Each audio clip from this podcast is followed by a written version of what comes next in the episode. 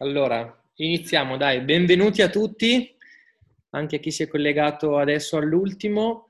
E ben ritrovati per chi ci sta seguendo ormai da, da un po', perché per noi è ter- il terzo appuntamento di Radio Mondo. Quest'oggi ci collegheremo eh, da, con l'Oriente, con l'Asia, in particolare con Bianca Maisia- Maisano dal Vietnam e da padre Franco Mella da Hong Kong, che ringraziamo eh, in anticipo e vi, prima, per non rubare tantissimo tempo, come al solito, sapete tutti che sono incontri che durano un'oretta circa e ci organizziamo come al solito con gli interventi 20 minuti a testa e poi lasciamo sempre 20 minuti finali per domande che potete anche già anticipare durante gli interventi via chat oppure alla fine attivando il vostro microfono e ponendo direttamente la domanda ai nostri missionari. E vi ricordo di tenere sempre il microfono spento, così si evitano quelle gaffe tipiche degli incontri su, su internet.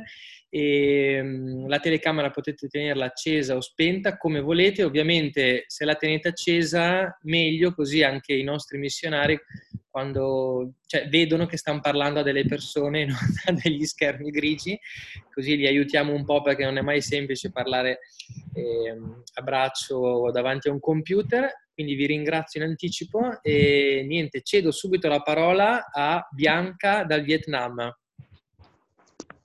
Sì, ciao a tutti, eh, sono Bianca, missionaria secolare scalabiniana e sorella di quattro fratelli di Lodi, Luca, Chicco, Andrea e Pito. Magari ne conoscete qualcuno, forse sono anche loro collegati. E quando non me l'aspettavo ho ricevuto un nuovo invio missionario in Asia, proprio qui in Vietnam, dove la nostra comunità è presente per la prima volta. Dopo un viaggio esplorativo nel 2017, ora da, da tre anni, eh, siamo presenti in tre, una piccola comunità internazionale che adesso vi presento. Io sono Marina, originaria di Bergamo, non lontana da Lodi. La testimonianza di gioia e di comunione nella diversità delle prime missionarie secolari scaladegnane che ho incontrato, il loro stile di vita e di sequela nelle realtà del mondo, in particolare sui cammini, sui tracciati dei migranti, mi hanno interrogata, affascinata e anche portata ad emigrare, prima di tutto dai miei progetti eh, per seguire quelli di Dio. Come missionaria sono stata inviata dapprima a Stoccarda, in Germania, tra i migranti italiani più immaginati in un servizio sociopastorale, e poi in Svizzera, a Solothurn e a Basilea, tra giovani migranti, richiedenti asilo, rifugiati di diverse nazionalità e anche diverse religioni, eh, per un servizio di formazione ad una cultura del dialogo, dell'incontro, della stima di ogni persona nella sua diversità, proprio per fare spazio ad una comunione senza frontiere. E questo nel Centro Internazionale di Formazione per Giovani eh, Giovanni Battista Scalabrini. Poi il mio sogno era sempre quello di andare verso l'estremo oriente ed ora mi trovo qui a Saigon confrontata con diversità ancora più stagliate sia a livello ambientale, linguistico, storico, religioso. E poi c'è Marianne. Ciao a tutti, sono Marianne della Germania, ma dopo i voti che ho fatto nella comunità sono stata inviata molto lontano, in Svizzera, dove per un bel po' di anni ho vissuto e ho sempre scherzato, io andrò a fare la missionaria in Alaska, nei paesi freschi. Invece mi trovo a Saigon, ma è bellissimo perché quando si gioca con Dio, lui gioca veramente sul serio. Ecco, anch'io eh, sono stata missionaria in America Latina, precisamente in Cile, in un progetto di, di cooperazione sanitaria dell'ospedale San Raffaele di Milano e poi eh, per molti anni eh, nel poliambulatorio della Caritas di Roma eh, dove stando ferma ho girato un po' tutto il mondo perché visitavo pazienti di oltre 100 nazionalità diverse e soprattutto lavorato nella formazione dei giovani universitari per maturare un approccio transculturale alla salute. Così come potete immaginare siamo ancora nei primi passi di conoscenza, di ascolto, studio della lingua vietnamita per poter inculturare la nostra presenza e vedere come questo, questo seme eh, attecchisce. Qui la, la Chiesa, i cattolici in, in, Vietnam sono una minoranza, circa il 7%, un po' di più nel, nel sud, e la, la crescita demografica eh, fa diminuire adesso anche questa percentuale, quindi per la Chiesa è una grande sfida missionaria. E proprio in, in, questi mesi di lockdown abbiamo sentito che erano preziosi come un'opportunità per un discernimento più profondo sul senso di questa presenza qui, per condividere un dono che abbiamo ricevuto che ci brucia tra le mani. Sì, tra i vari progetti, proposte che sono emerse tra di noi in questo tempo, anche ehm, la pubblicazione eh, del nostro periodico sulle strade dell'esodo in lingua vietnamita. In prima assoluta per l'Italia vi presentiamo il primo numero di Sulle strade dell'esodo in lingua vietnamita. È stata un'impresa possibile grazie all'aiuto di tanti giovani vietnamiti, studenti con cui condividiamo eh, tanti momenti e soprattutto anche momenti formativi e anche con l'aiuto di tanti amici. Quindi oltre così, a passare questo dono attraverso la testimonianza della vita e anche un servizio concreto, abbiamo voluto realizzare questo piccolo quaderno ehm, che raccoglie non solo eh, stralci della nostra vita, ma proprio stralci dei nostri compagni di viaggio, migranti eh, e giovani. Sì, tra questi migranti giovani che Marina ha nominato, so, abbiamo proprio voluto dare voce a loro, abbiamo fatto un'intervista ad alcuni di questi giovani vietnamiti che vivono sia in Europa o negli Stati Uniti o che vivono qui, studenti che vengono dalle zone rurali, nelle grandi città, che si trovano proprio catapultati in un mondo completamente diverso. E come tutti i giovani, anche i giovani vietnamiti, sognano una vita migliore, sognano una vita alla grande. E allora anche a volte lo studio delle lingue o altro è una strada per loro per, per aprirsi a questo futuro che hanno, hanno davanti. E attraverso piccoli incontri che abbiamo con loro, abbiamo regolarmente un incontro formativo a casa nostra o anche attraverso l'insegnamento delle lingue, italiano o anche il tedesco, vogliamo essere vicini a loro e anche camminare insieme a loro verso un futuro che è sempre da scoprire. Sì, sono piccoli passi proprio eh, iniziali, ma eh, così è, ci permettono di entrare in punta dei piedi nella storia di questo paese. E anche questa stanza dove ci troviamo questa sera per la trasmissione è una piccola storia da raccontare. In questa stanza abbiamo ospitato bambini dai 6 ai 16 anni, sono figli di migranti interni eh, che non hanno accesso ehm, al, al, alla scuola e neanche al sistema sanitario e anche a tanti altri servizi perché provenendo da altre province non hanno un certificato di residenza e quindi mh, mm, non possono accedere alla scuola. Abbiamo cominciato a radunarli, ci siamo resi conto anche dalle statistiche ufficiali che il 13,4% dei figli dei migranti che interni appunto non, non frequenta la scuola. E con l'aiuto di, di volontari, di giovani studenti, eh, abbiamo iniziato questa scuola trampolino di lancio proprio per aprire un futuro nuovo a questi bambini. Eh, come già sapete, mh, dopo il 70, 1975 eh, tutte le opere mh, della Chiesa e di organizzazioni varie sono state espropriate, quindi la Chiesa non può gestire delle scuole, però sotto forma di charity school eh, si possono accogliere e accompagnare tanti bambini, eh, soprattutto nella fase della scuola elementare e media.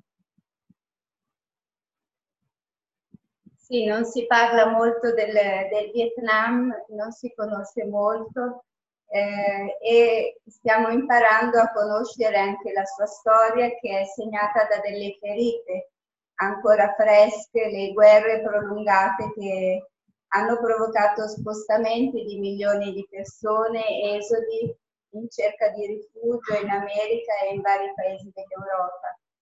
E anche eh, un paese ferito nella sua splendida natura, dove perdurano ancora gli esiti delle bombe al napalm usate nella guerra, eh, che hanno effetti devastanti ancora nella terza e nella quarta generazione, quindi sulla vita delle persone e sulla loro salute. Oltre a questo eh, si aggiungono gli effetti della costruzione di molte dighe eh, lungo il eh, percorso del grande fiume Mekong. Queste dighe eh, che sfruttano l'energia eh, del fiume ma causano un'alterazione dell'habitat naturale e quindi la salinizzazione dell'acqua e la perdita di raccolti del riso che è la principale fonte di sostentamento della popolazione. E quindi per questo motivo migrazioni silenziose di intere popolazioni. Quindi la prima parola che sottolineiamo è quella che è un tempo di ascolto, non però un ascolto statico, ma un ascolto proattivo, partecipe della vita della gente con cui condividiamo il quotidiano in questa grande, grande periferia della città di Minh dicevamo giovani e migranti, eh, qui non sono separati, sono la stessa cosa, è la popolazione giovane che si mette in movimento. E sono eh, proprio perché siamo in periferia i nostri vicini di casa, abitiamo in una zona a grande sviluppo industriale che è anche la zona dove c'è il più grande campus universitario. Eh, la città di Ho Chi Minh eh, ha circa 13 milioni di abitanti, di cui 5 milioni circa, ma il numero non si può mai calcolare in modo esatto proprio perché non sono registrati di migranti. Eh, quindi la nostra scelta in questo momento è quella di piccoli progetti di prossimità in cui speriamo anche di poter coinvolgere eventualmente anche dei giovani dall'Europa arriviamo un po' alla domanda sulla pandemia. Eh, e qui eh, ci ricordiamo di Don Andrea e Elga che penso siano collegati, che alla fine di gennaio eh, sono venuti a trovarci e quasi sorridevano quando abbiamo detto che doveva, dovevano indossare le mascherine sul taxi verso l'aeroporto. Eravamo proprio nell'imminenza dell'esplosione della pandemia infatti sono tornati a Lodi appena in tempo. Ma la reazione che ha avuto il Vietnam è stata immediata e al momento ci è parsa quasi spropositata perché non solo un lockdown totale, la chiusura delle scuole, delle fabbriche, delle frontiere, specialmente con la Cina, dei voli, ma anche una campagna di informazione della popolazione molto efficace. Qui le mascherine si usano sempre per l'inquinamento, eh, Vietnam è al decimo posto tra i paesi per l'inquinamento atmosferico, eh, ma anche in modo molto creativo eh, questa sensibilizzazione è stata fatta in modo capillare addirittura con sms eh, mandati a ciascuno con le istruzioni su cosa fare, su come proteggersi, su cosa non fare. E quindi nonostante un lungo confine con la Cina e una popolazione che arriva a quasi 100 milioni di persone, il Vietnam ha registrato solo 355 casi di Covid tutti attualmente guariti, non ci sono casi da due mesi e nessun morto. Eh, sì, il momento era particolare, le, le scuole erano già chiuse per eh, il capodanno lunare, quindi sono rimaste chiuse fino a metà maggio.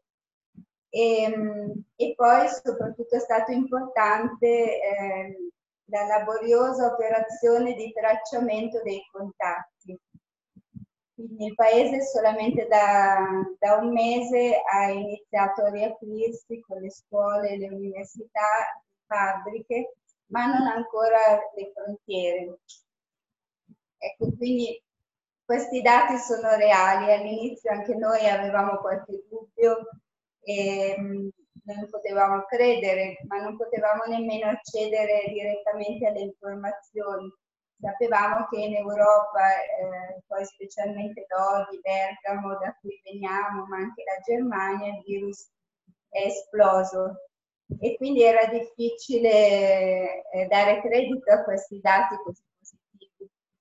Allora, mh, mm, Così abbiamo cercato di approfondire, di conoscere meglio, ma eh, proprio gli esperti dicono che eh, il Vietnam è stato tempestivo nel vedere una piccola finestra per poter agire in anticipo e l'ha usato pienamente. Quindi tutte le attività che sono state messe in atto hanno permesso di eh, contenere l'epidemia e eh, a questo punto vorrei ricordare una persona perché, non lo so, eh, c'è un medico che eh, nel 2003, eh, Carlo Urbani, probabilmente l'avete sentito nominare, era Medici Senza Frontiere, ma in quel momento era um, medico del, dell'OMS e con la famiglia si trovava proprio, risiedeva da noi, la capitale del Vietnam. Ed è stato tra, tra coloro che hanno identificato la SARS, un'epidemia simile per i sintomi al Covid. E poi lui stesso è stato infettato ed è morto nel mese di marzo di quello stesso anno, ma dopo aver scongiurato la morte di milioni di persone, perché prima di morire ha allertato l'OMS, ha allertato le autorità del Vietnam e ha indicato esattamente le misure di prevenzione che sono poi state attivate e hanno permesso di contenere anche quell'epidemia. Quindi distanza sociale, lavaggio delle mani, uso dei mascherine, chiusura della frontiera, eh, sono, sono, partite già da quel momento. E, ehm, così qui in Vietnam e anche in altri luoghi dell'Asia la memoria di questo uomo è venerata con grande riconoscenza e ultimamente anche la moglie e un figlio di, di Urbani hanno eh, così potuto rispondere in un'intervista un po' rievocando questo momento del, della storia che è stato chiave perché il Vietnam potesse reagire così all'epidemia. Quindi mh, mm, c'è anche da dire che il, il Vietnam ha affrontato molti focolai epidemici in passato e anche attualmente eh, ci, sono, ci, sono, epidemie che eh, vengono gestite dal governo dalla popolazione in modo molto, molto efficace perché eh, diciamo, vengono utilizzati dei, dei metodi eh, a volte anche un po' drastici come è stato fatto per il Covid, ma eh, sicuramente molto efficaci. Eh, a Ho Chi Minh c'è uno dei più importanti ospedali per le malattie infettive gestito dai medici dell'Istituto di Malattie Tropicali di Londra e Oxford e quindi i dati vengono osservati e verificati anche attraverso. Quindi questo è un po' così quello che stiamo vivendo e, e tentando e come è andata con, eh, con questa epidemia in modo veramente sorprendente. Grazie. Avevi da aggiungere ancora qualcosa? No, forse ci fermiamo qui poi. Ringraziamo per questo intervento prezioso, molto sì. prezioso a tre e mi sento di, di, sottolineare che alcune delle tue parole chiave che hai utilizzato sono un po' anche il filo rosso che ci ha legato in questi tre incontri, soprattutto la riflessione sui giovani, e, e, sulle periferie. Questo è stato un binomio presente anche in altri interventi, quindi in, da altre parti del mondo, come ad avvalorare un po' anche l'intuizione di Papa Francesco nelle due encicliche che hanno un po' ispirato questo nostro percorso, la Laudato Si e l'Evangeli Gaudium, e, e, poi sicuramente anche quello che è l'approccio che ci caratterizza come, come missio e anche come Caritas che parte dall'ascolto eh, di un bisogno e poi a seguire c'è l'azione, no? in questa logica eh, molto precisa che ci accomuna. Detto questo, eh, passerei la parola a eh, Franco da Hong Kong. sicuramente la situazione è molto diversa e quindi siamo in tutti interessati a sapere da te. Mm. Perché rispetto al Vietnam sì. diciamo che Hong Kong ha ricoperto più di una volta le pagine dei quotidiani nazionali, social e quindi ti ascoltiamo con attenzione. Sì, e volevo partire da quanto ha detto Bianca, mh, cioè la SARS eh, è stata scongiurata appunto in tutto il mondo, eh, però in Hong Kong eh, ha creato, forse è stato il, paese, il posto in cui ha creato mh, più danni, sono stati quasi 300 morti per la SARS a Hong Kong. E in quel periodo io ero, ero in Cina, eh, e, però eh, in un certo senso eh, l'esperienza della SARS ha portato appunto l'anno scorso, ma cioè, all'inizio di quest'anno, la gente di Hong Kong a prevenirsi contro appunto il coronavirus eh, con le mascherine eccetera. A Hong Kong abbiamo avuto circa 1100 casi di coronavirus e 7 morti, per cui eh, molto meno rispetto alla SARS appunto di allora.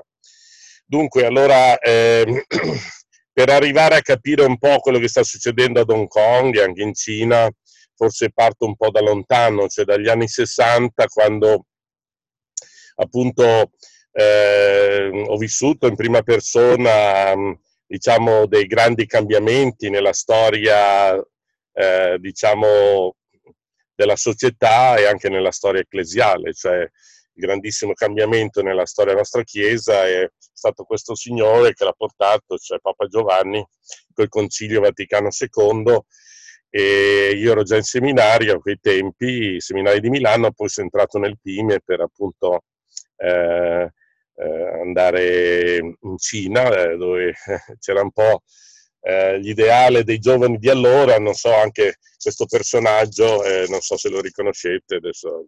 Eh, ecco, questo è il libretto rosso, quindi è originale della rivoluzione culturale, cioè una rivoluzione che è stata considerata completamente negativa eh, dalla storia, però eh, per me personalmente non è stata così negativa, nel senso che allora appunto si parlava di giovani, io ho vissuto con i giovani di allora e c'era tutta questa eh, tendenza ad abbandonare una vita, diciamo, come si chiamava allora, borghese, per poi poter vivere in pieno eh, l'impegno con la gente più povera.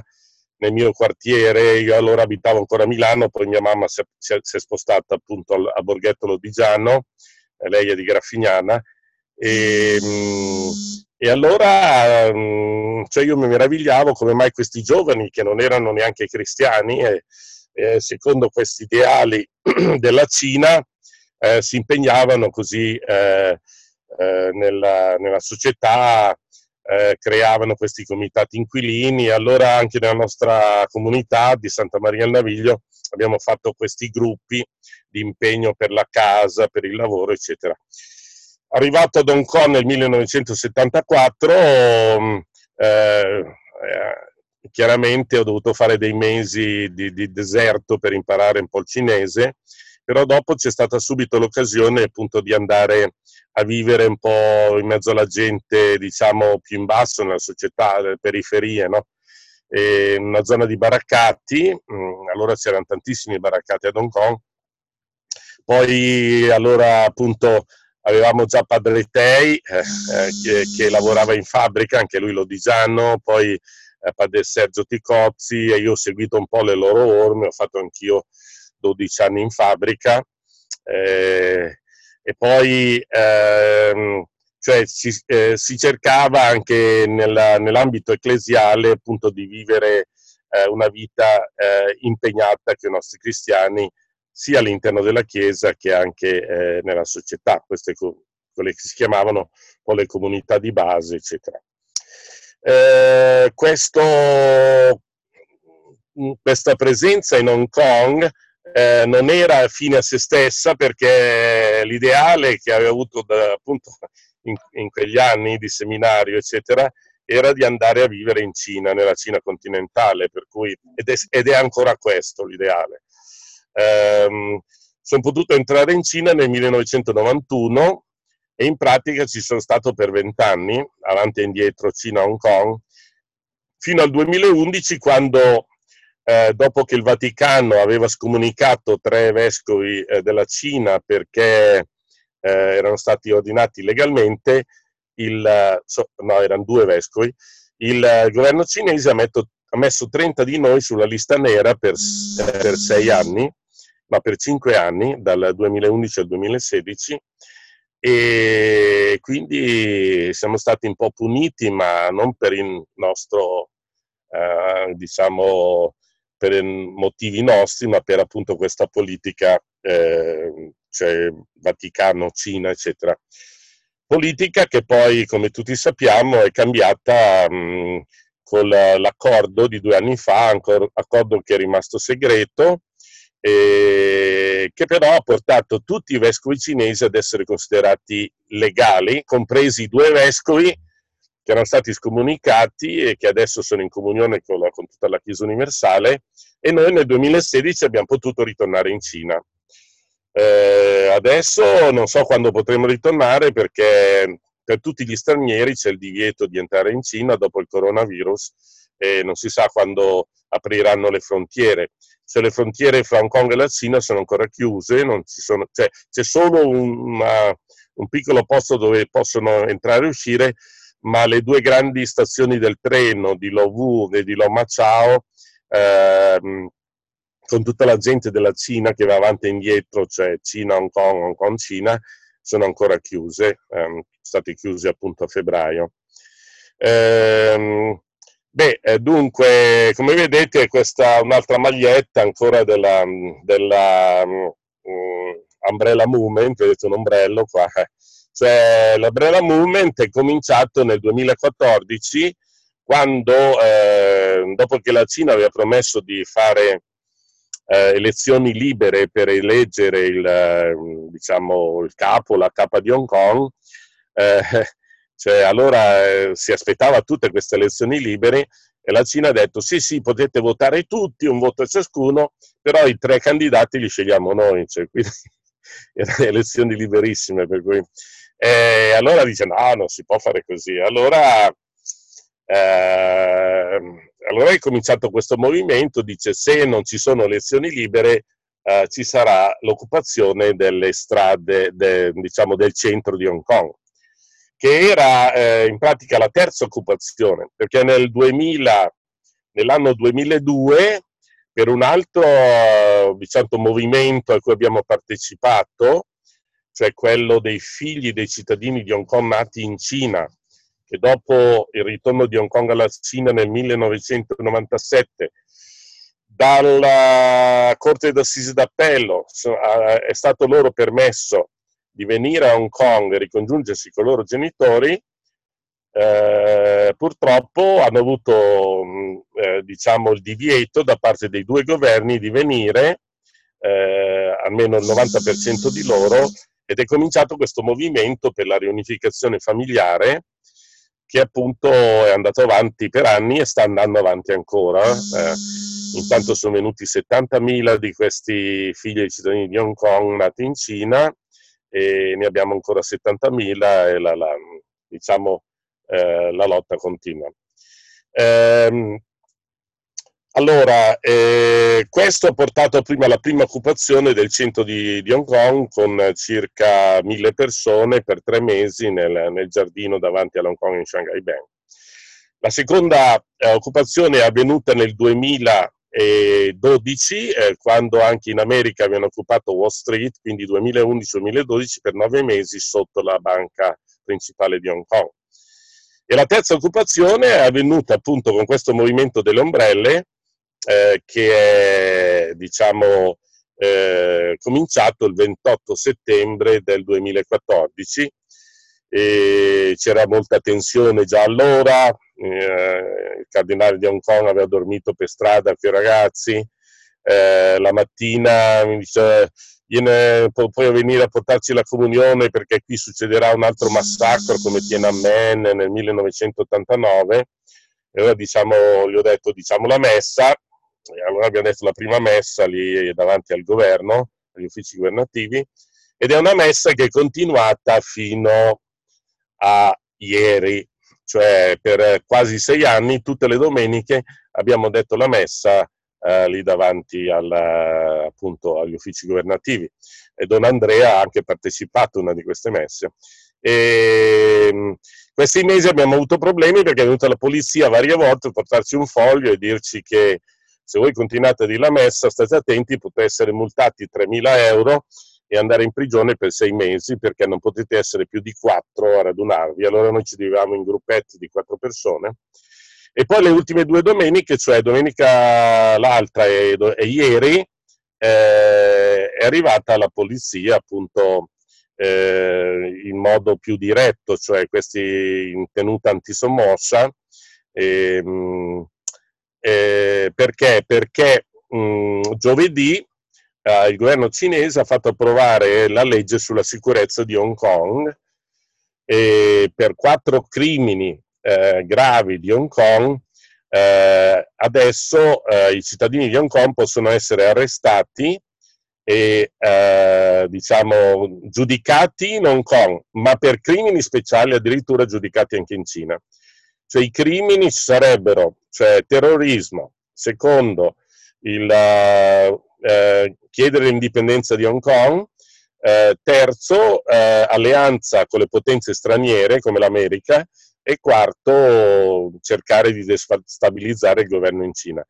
Eh, naturalmente questi sono crimi, crimini che non ci, cioè non ci toccano direttamente, eh, però appunto qui c'è un po' la paura e tanti gruppi eh, non sanno come fare, alcuni si sono sciolti, come quello di Joshua Won, il Demosisto, eccetera, eh, perché, perché, appunto alcuni di loro sono già stati arrestati per eh, assemblee illegali, eccetera, così. E altri, insomma, hanno un po' timore andare sulle strade, eccetera, così. Cioè, il primo luglio, eh, tutti gli anni so, eh, abbiamo fatto queste manifestazioni, eh, cominciando dal 2002, quando ehm, mezzo milione di persone sono riversate sulle strade di Hong Kong per andare contro l'articolo 23 che appunto eh, diciamo, metteva un po' il bavaglio sulla libertà di espressione. E in pratica tutti gli anni, il primo luglio, c'era una grande manifestazione, l'anno scorso ho partecipato anch'io, mezzo milione di persone, e quest'anno è stato proibito per il coronavirus, eh, naturalmente non per e, ehm, però alcuni sono andati lo stesso, ci sono stati degli scontri, insomma, hanno arrestato 370 persone, 10 la, accusate di avere, appunto, essere andati contro questa nuova legislazione e rischiano dai 3 ai 5 ai 10 anni, addirittura c'è anche l'ergastolo, però è, cioè, è come una spada di Damocle che, pes- che pende un po' sulla testa di tutti Naturalmente, soprattutto nella Chiesa, ci si chiede ma cosa capiterà, cosa, cosa succederà andando avanti. A questo punto bisogna anche dare delle risposte eh, concrete, cioè nel senso di dire, vabbè, eh, un po' di timore ce l'abbiamo, però cerchiamo di andare avanti a fare quello che abbiamo sempre fatto, cioè, quindi anche ieri abbiamo rischiato la, la messa, eravamo in dieci, la polizia erano in otto, quindi hanno sentito anche un po' di Vangelo. Comunque, vabbè, eh, ci hanno chiesto eh, cosa fate, qui là, eccetera. Detto, io, sono stato là, gli ho detto, ma eh, c'è problema se... La dice, quanti siete? Gli ho detto, sono una decina, vabbè, una decina, però non si fidavano, erano stati lì tutto il tempo della messa, quindi... Eh, ecco, però, eh, come appunto diceva il Vangelo ieri, un po' le letture di ieri, come cristiani forse dobbiamo cercare di avere la pace nel cuore e poi dare anche speranza un po' a tutti, no? non solo nel, all'interno della Chiesa, ma anche eh, così nella società. E come si può dare speranza e vivere di speranza? Appunto, continuando a fare tutto quello che abbiamo fatto finora, vabbè, le chiese hanno riaperto, hanno, hanno ripreso con le messe, eccetera. Noi continuiamo appunto con le neste, eh, messe nelle nostre piccole eh, comunità di base, eh, continuiamo le visite ai prigionieri in carcere, continuiamo la nostra scuola mh, mm, così libera per i rifugiati che vengono dall'Africa, eh, dal Medio Oriente ad altri paesi, dall'India, eccetera. E, mh, mm, poi andiamo a trovare questa gente sulle strade, cioè li chiamiamo street sleepers, eh, appunto secondo l'enciclica Laudato Si, cioè tutto collegato, no? cioè la natura, l'ambiente, la povertà. Eh, quindi eh, la, la, nostra missione è quella di mettere al centro della società la persona. No? La persona perché purtroppo ad Hong Kong e anche in Cina, cioè, eh, non è la persona al centro, mentre dovrebbe essere la persona, ma è la, la regola, la legge, e quindi la legge, questa legge sulla sicurezza, cosa facciamo adesso? Ma la legge, la lasciare dire, cioè è la persona su cui dobbiamo puntare. Per questo, per esempio, ieri mattina siamo andati anche a fare una manifestazione davanti al, al centro detentivo dell'immigrazione che ha messo nel loro centro detentivo, mette più di, 4, eh, di 300 persone, circa 400 persone, per ehm, giorni e giorni, settimane e settimane, mesi e mesi, addirittura anni, dentro in questa prigione senza aver commesso nessun crimine, perché per il fatto solo di voler restare in Hong Kong, perché se tornano al loro paese possono essere eh, torturati, possono essere uccisi, eccetera, così. E allora per protestare contro questa lunga detenzione, eh, quasi 30 di questi prigionieri hanno cominciato lo sciopero della fame lunedì scorso e sta continuando tuttora, quindi già una settimana che 30 di loro sono in sciopero della fame. E allora noi ieri siamo andati con gli striscioni, eccetera, fuori dalla prigione per dire liberate queste persone, cioè cosa, cosa li tenete dentro a fare, cioè, e poi eh, queste vostre regole, regole su regole, guardate alla persona. Stamattina sono stato in una prigione di Hong Kong e ci sono due, due, due sorelle eh, malesi eh, che sono eh, gemelle e loro le hanno divise in due, in due, dipa, eh, in due dipartimenti, ma dicono eh, sono gemelle perché non possono stare assieme in prigione, verranno fuori nel 2027 e boh, non si sa perché e addirittura si devono scrivere l'una con l'altra eh, lettere per poter comunicare. No. Ma la lettera la spediscono fuori dalla prigione, poi rientra in prigione, l'altra scrive l'altra lettera e sono in prigione assieme, due gemelle. E, cioè, è una roba assurda, possono vedersi una volta ogni tre mesi. Cioè. Ecco, queste robe perché loro qui hanno delle regole e devono far rispettare le regole. Ma che regole? Cioè, dico, due persone, due sorelle, perché non possono stare Cioè, per dire un esempio, no? Cioè, quindi ehm, la Chiesa dovrebbe essere appunto eh, molto concreta e cercare di, di, di um, cioè, mettere al primo posto la persona. Finisco col dire che eh, stiamo aspettando un nuovo vescovo e non si sa chi sarà, ce n'è già uno vescovo, ma probabilmente non leggeranno lui perché è sulla linea un po' eh, così, eh, non, non, direttamente eh, in linea con, um, con eh, diciamo, questa, um, eh, questo agreement appunto del, del, Vaticano con la Cina. Però, insomma, vediamo. Insomma. Ecco, io ho finito i miei 20 minuti. no, don Andrea, vuoi andare te come vescovo ad Hong Kong? Grazie anche del, del, tuo intervento. E, allora facciamo così.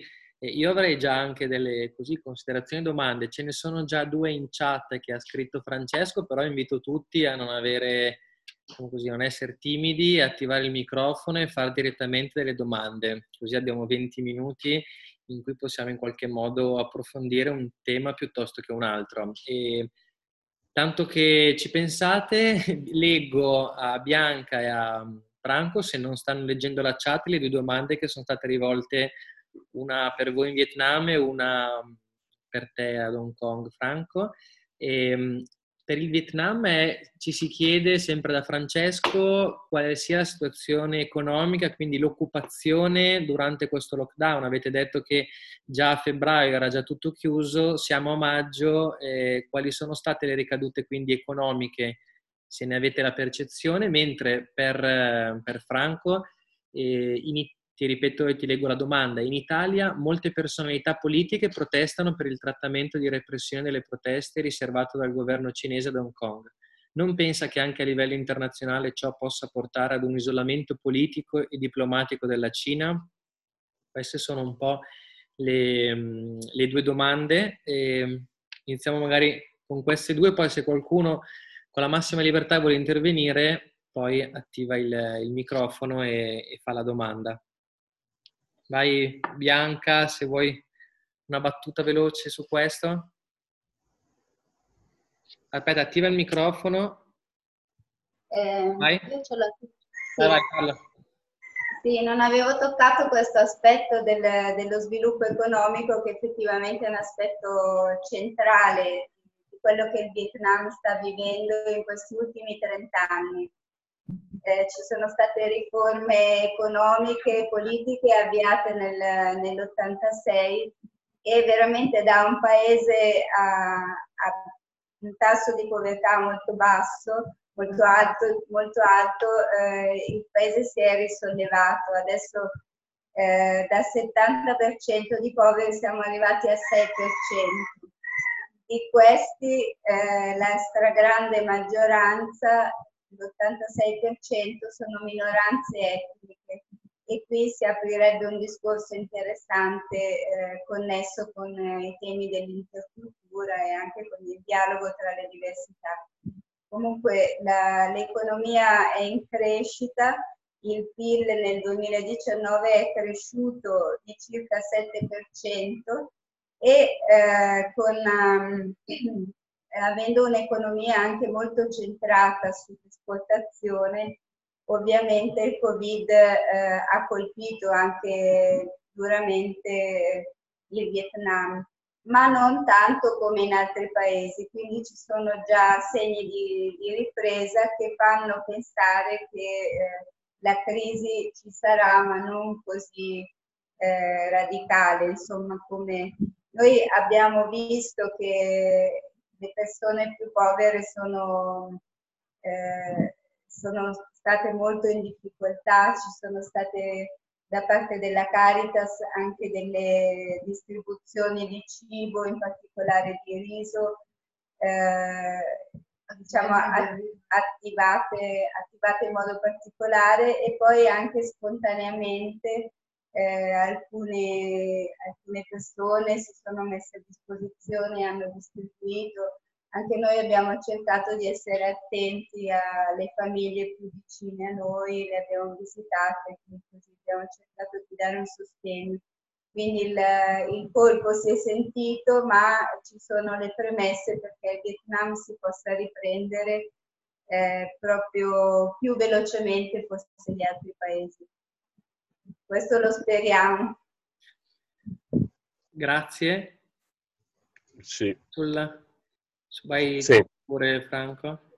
Allora, eh, non penso che, che, la Cina resterà isolata perché ormai eh, l'importanza che ha appunto a livello economico, così, ma anche a livello così di, di, di, di rapporti fra le varie nazioni del mondo, eh, piuttosto ehm, sarà interessante vedere lo sviluppo interno delle, mh, eh, di quello che sta capitando perché eh, anche, mh, ci sono anche delle voci che dicono che si concentra tanto su Hong Kong la Cina perché all'interno ci sono divisioni all'interno del Partito Comunista Cinese, eh, modi diversi di pensare, modi diversi di gestire Eh, certamente mh, anche in Cina c'è un movimento che spinge molto per valori di solidarietà, come dovrebbe essere del partito, ma allo stesso tempo anche di democrazia. Cioè, per esempio, abbiamo avuto tantissimi avvocati arrestati che adesso appunto chiedono um, di essere riconosciuti come anche loro, uh, diciamo, cittadini della Cina, tutto, diciamo, uh, completamente dediti alla, al servizio del popolo. Eh, abbiamo avuto anche degli studenti da Pechino che sono scesi a sostenere i lavoratori in sciopero nel sud della Cina, appunto con, con il libretto di Mao, sono stati tutti arrestati e non si sa bene che fine abbiano fatto. Cioè, poi c'è i giovani di Hong Kong, c'è la gente di Hong Kong, eh, cioè, però anche noi ad Hong Kong dovremmo cercare di allargare appunto la visuale, cioè non chiedere solo la, l'indipendenza di Hong Kong, che anche non è neanche giusto. Cioè, Purtroppo la formula Una patria, due sistemi, creata da Deng Xiaoping, ha creato questa idea che un sistema è superiore all'altro e probabilmente è stato uno sbaglio politico. Eh, facciamo una patria, un sistema, ma che sia un sistema democratico, che sia un sistema di libertà, che questi avvocati vengano rilasciati, che questi studenti vengano rilasciati, che a Hong Kong eh, venga data una certa autonomia, ma anche se Hong Kong diventa una città della Cina, cioè non è che crolli il mondo, cioè, anzi potrebbe essere, avere un valore ancora maggiore come ponte appunto fra la Cina e l'Occidente. Quindi la speranza è che la Cina cambi dall'interno, non che sia isolata dagli altri paesi del mondo. Sì. Eh, allora, sì, eh, io sono qua ovviamente, lo ripeto sempre con la mia amica, eh, affezionatissima la, si può dire la più anziana, immagino. Del... E, ehm, dopo riporto anche la sua domanda. Tanto, eh, non so, abbiamo, lo dicevo anche prima, abbiamo in collegamento anche eh, una mia amica che sono stato a trovare a Shanghai, Giulia, che però è passata da, dalla padella alla, alla braccia. No? E, e voleva fare anche lei una considerazione. Vai Giulia se vuoi intervenire. Vabbè, buonasera a tutti. Intanto, vabbè, volevo ringraziare entrambi gli interventi perché da oggi uscirò sicuramente arricchita, perché io del Vietnam non conosco niente, però volevo una piccola considerazione sul Vietnam. Mi è piaciuto tantissimo sentire che la lingua viene usata anche come uno strumento, soprattutto la lingua per entrare in contatto, quindi lingua comuni- come comunicazione è stato per me un messaggio bellissimo. Io ho studiato lingue e ho vissuto per due anni a Pechino e adesso sono da quattro anni a Shanghai e, e quindi poi mh, è stato interessantissimo scoprire cose nuove sul Vietnam. Ho, ho, ascoltato ancora con ancora più attenzione Padre Mella perché per me Hong Kong, io ho Hong Kong nel cuore, sono stata a Hong Kong ogni mese per tre anni, dal 2016 al 2018, e ora mi occupo solo di Cina invece e volevo dirle che per me è bellissimo mh, sentire una persona che ancora crede nel focus sulle persone e non sulle regole, per me è bellissimo. Io mi trovo a vivere in Cina e sono sempre molto combattuta.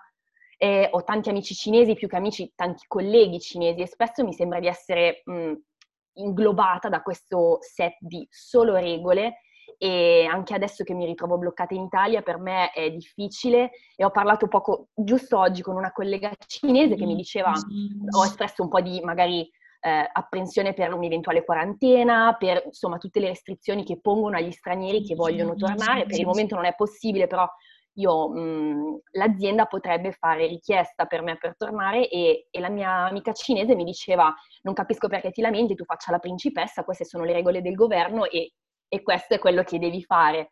E invece sentire questo intervento, anche come comunque ci siano persone, è vero sicuramente che in Cina c'è anche un movimento, soprattutto magari tra i più giovani, ho notato, che vorrebbe chiedere questa democrazia, insomma, a, a modo loro. Quindi è stato un po', è stato quasi rinfrescante, non, è una parola più inglese, però è stato bello sentire che comunque ci sono persone che continuano e, e portano avanti questo ideale, nonostante lei si trovi lì da così tanti anni, cioè è, è stato molto bello per me. Grazie Giulia. E sempre su quest'onda mi ricollego che eh, una delle domande eh, della, della, mia amica qua eh, era questa, più per, per Franco, giusto? Sì. Cioè chiedeva questa, a quando risale il tuo, diciamo così, impegno eh, In nel- fabbrica. in fabbrica, un po' diciamo così era Simone Veil, no? Del- Mm. dell'impegno Mm. del- in fabbrica Sì, dei eh. dei piccoli e poi se tu vivi da solo oppure in comunità, un po' come sta accadendo in Vietnam con Bianca e le, e le sue due. ehm, sorelle nella, nella missione. Ma dunque io ho cominciato a lavorare in fabbrica nel ehm, aprile del 1976, ho fatto 12 anni in fabbrica, poi con Padre Cumbo siamo andati a vivere con la gente delle barche su una barca per 10 anni e, e da lì eh, mh, dopo ci hanno dato una baracca governativa, ho fatto anche un anno con gli street sleeper sulla strada, poi eh, ci hanno dato questa baracca governativa per 10 anni. E poi eh, nel eh, 1999 mi hanno dato questa casa, che è una casa popolare di Hong Kong, e vivo qui da 21 anni in pratica, cioè, quindi vivo da solo, eh, però eh, in Cina eh, mh, c'ho, ho due, cioè, affitto due posti, uno a Suzhou e uno a, a Kaifeng, perché il mio ideale sarebbe quello di andare a vivere su in Cina, cioè questi ultimi anni di vita, per cui eh, per il momento sono qui, pago poco di affitto, e, e già molto per Hong Kong perché gli affitti sono altissimi. E, mh, però, eh, la- eh, per esempio, eh, prima abbiamo fatto eh, così il, mm, eh, abbiamo fatto un incontro con i nostri del PIME, eh, ho parlato delle letture di, di domenica prossima. Questo, abbiamo questa fortuna di trovarci tutti lunedì a leggere le letture. Eravamo in 14 e questo forse è l'unico posto del PIME nel mondo in cui ci si può trovare tutte le settimane, leggere la Bibbia e parlare di Hong Kong, parlare di tutto assieme. E questo l'abbiamo cominciato appunto nel 1976, questi incontri del lunedì. Quindi è un grandissimo sostegno, cioè, per cui sì. Vabbè. Ci Eh, sono... C'è una, una domanda sulla madre Cabrini, non ho Eh, capito bene. sì, eh, Barbara che è di Sant'Angelo. Prendo la parola Vai, vai eh, scrivere è complicato. Vai, vai Eh, direttamente. Dicevo che conosco la storia di Madre Cabrini e il suo desiderio dell'Oriente e ascoltando oggi sia Bianca che le consorelle che anche Francesco, mi stupisce sempre il forte desiderio di missionarietà verso l'Oriente e la Cina.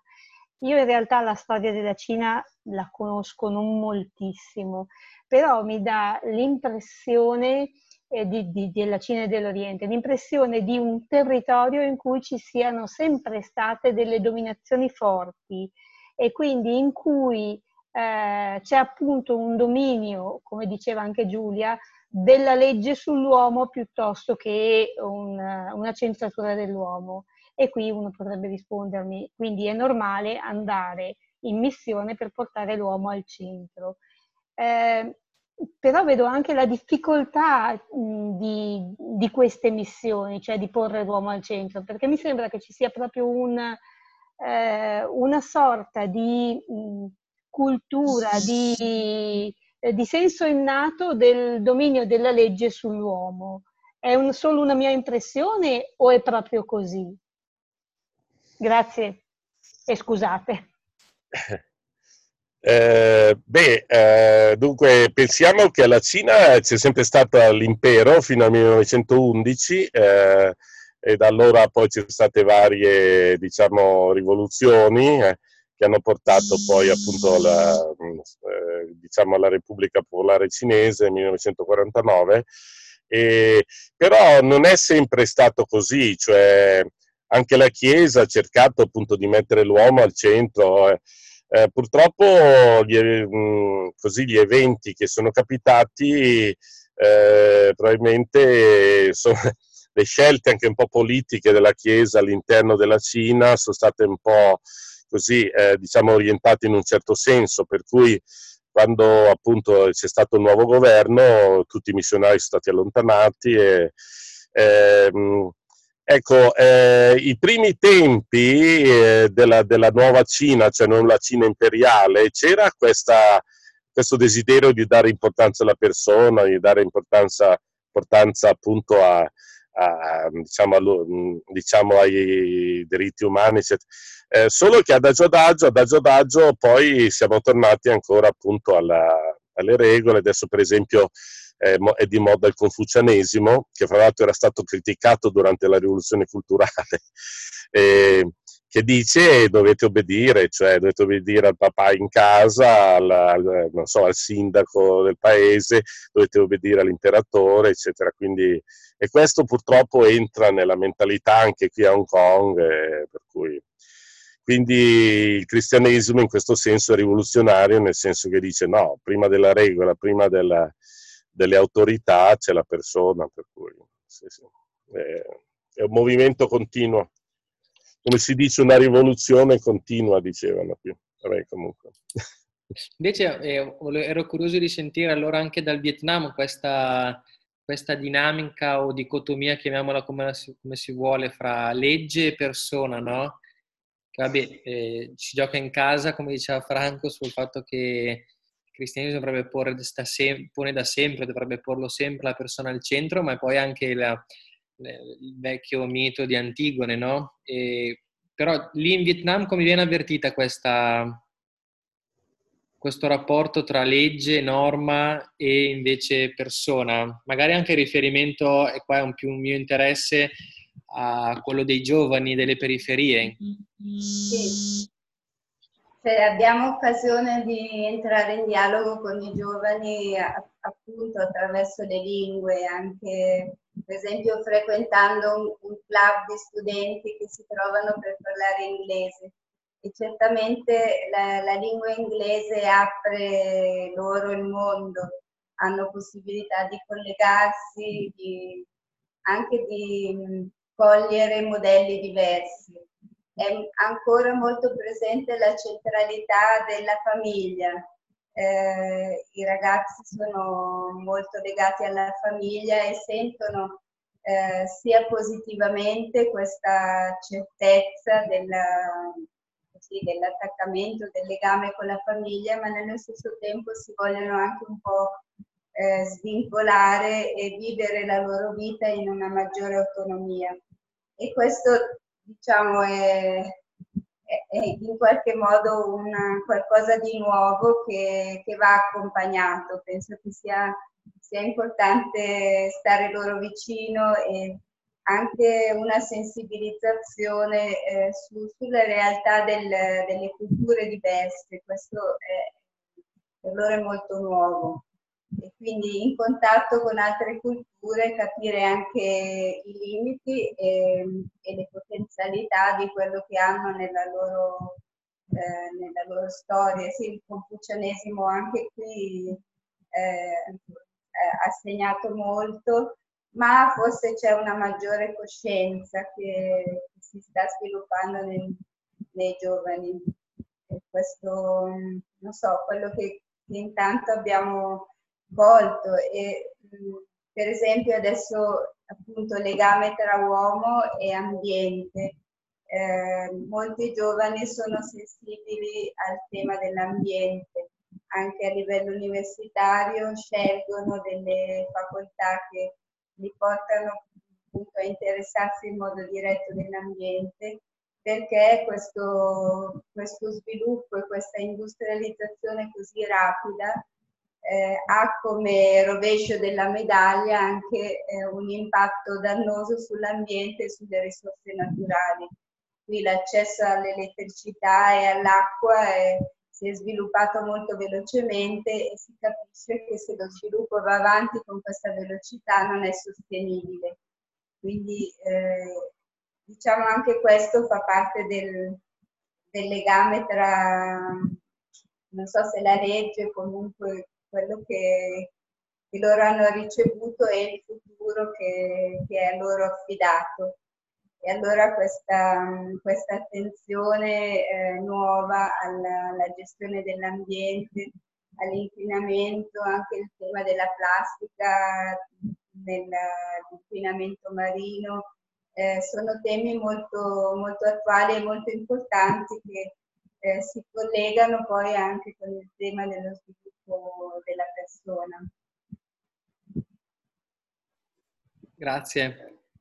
Allora, direi di fare così. Eh, sono le, le, 18, però per loro ovviamente è un pochino più tardi, quindi per non abusare eh, già della loro disponibilità e visto l'orario in Vietnam e ad Hong Kong, direi che se ci sono delle domande ne raccoglierei ancora una, però deve essere ora, quindi se c'è qualcuno che, che vuole intervenire lo faccia ora o mai più, se no... Ehm, Ringra- vedo che Don Andrea però non c'è neanche più collegato, di solito ci garantiva una grandissima chiusura di sintesi, ma non, ma, ma non ci sono i ragazzi con la caccia al tesoro, giustamente. tesoro. L'hanno impegnato di più, però ehm, ci sono ancora delle domande?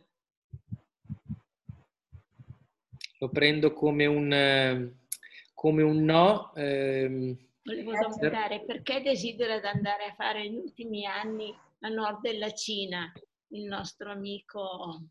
Sì, perché era il mio ideale di giovane, quindi di spendere la vita in Cina, vivere in mezzo al popolo cinese e poi stare là fino al, al compimento del, della vita di qui. Quindi eh, spererei di andare nel posto dove sono stati uccisi quattro nostri missionari del Pime il 19 eh, novembre del 1941 ehm, ed è un villaggetto sotto appunto Caifeng a 250 km da Caifeng e chi lo sa, magari in futuro quando eh, ci sarà la possibilità di andare là non solo per un mese come adesso come turista, ma anche a stare là a vivere, cioè come era capitato un anno magari eh, eh, un anno dopo l'altro e passare là appunto quello che mi rimane. Questo qui sarebbe un po' la speranza, vediamo. Allora, e sulla speranza allora e concludiamo che è la parola chiave di, di, tutti questi nostri incontri che sono cominciati appena dopo la, insomma, l'allentamento delle misure del lockdown qui in Italia con quattro incontri sulla Laudato Si e che sono poi proseguiti grazie alla collaborazione col centro missionario di Lodi. Con questi tre bellissimi incontri. Ringrazio anche, c'era collegato anche Don, Don Marco prima comunque tutti i missionari che sono intervenuti, quindi eh, colgo l'occasione per ringraziare anche, anche voi, sia dal Vietnam, tutti e tre, e, e poi te Franco da, da, Hong Kong. Ringrazio anche tutti quelli che sono intervenuti, ci hanno visto, che ci vedranno perché queste puntate sono ovviamente registrate, le potrete vedere poi e condividere con i vostri amici e conoscenti su YouTube e presto anche su Spotify come podcast. Quindi vi ringrazio ancora tutti veramente e, um, buonanotte a voi ciao, e, e, buona serata ciao, a tutti gli altri. Ciao. Ciao, grazie ciao, Grazie, ciao. Grazie a voi, grazie, ciao.